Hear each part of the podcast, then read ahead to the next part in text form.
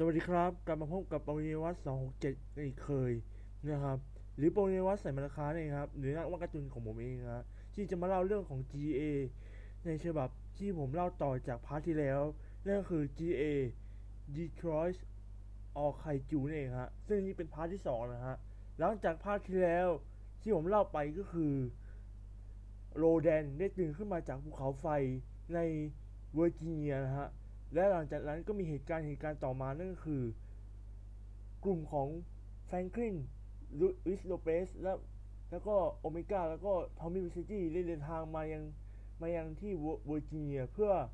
ใช้คลื่นรังสีในการสังเกตการณ์เจ้าโรแดนนะฮะ โดยสิ่งที่ทอมมี่เวอร์เซ็ตตี้ถามกับโอเมก้าว่า มีชื่อจริงๆไอ้เจ้าตัวนี้ไหม โดยแถวคนแถบนั้นเรียกว่าโรแดนหรือชื่อญี่ปุ่นเรียกว่า ราดอน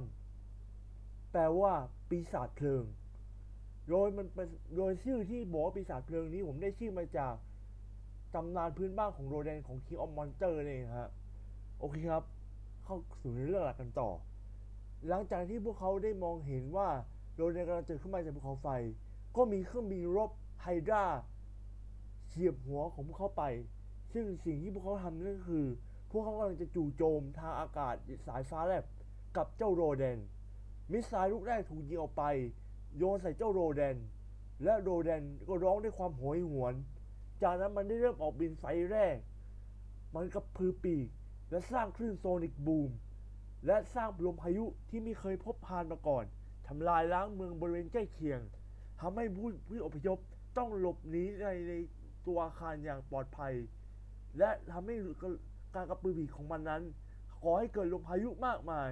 ทำให้รถบัส รถบรรทุก รวมทั้งปั๊มน้ำมันที่อยู่ใกล้เคียงระเบิด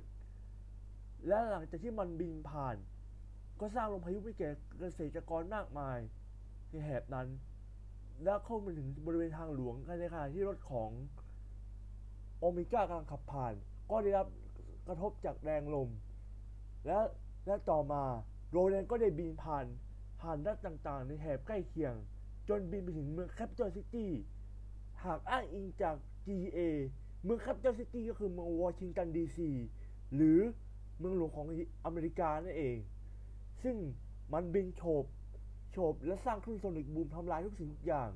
นอกจากภูเขาไฟ มันได้ทำลายบ้านเรือนแถบบริเวณใกล้เคียง ก่อนจะไปถึงเมืองแคปิตอลซิตี้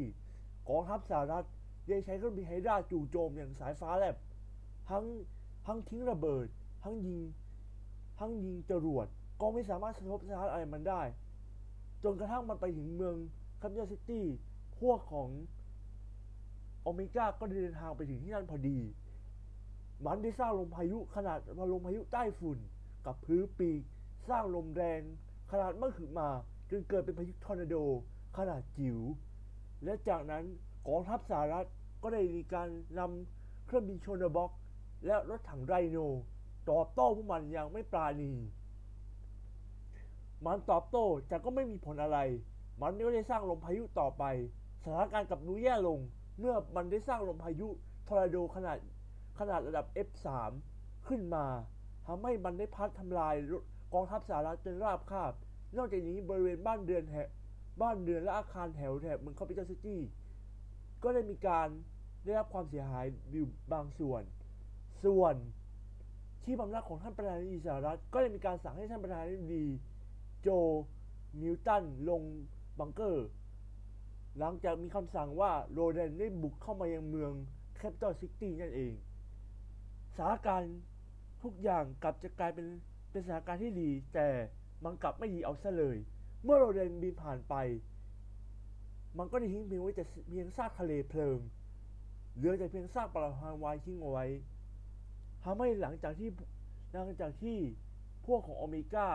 ทั้งลุยส์โลเปสแฟรงคลินทอมมี่เวอร์เซ็ตตี้และโอเมก้าเดินออกมาจากจากที่หลบลม ก็ได้พบว่า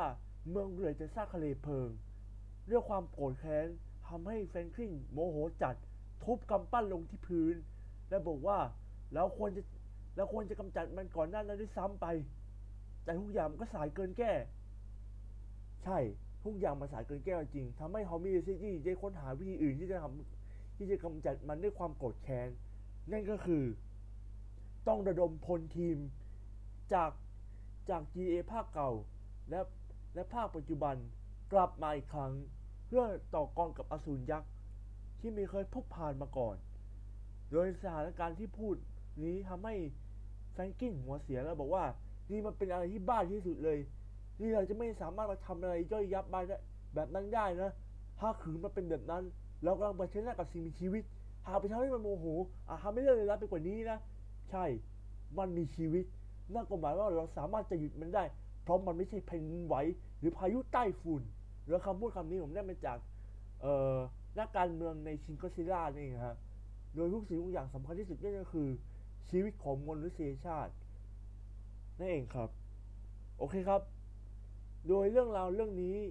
จะมีการสานต่อยังไง แล้วพวกเขาจะเรียกรวมพลทีมมาได้ไหม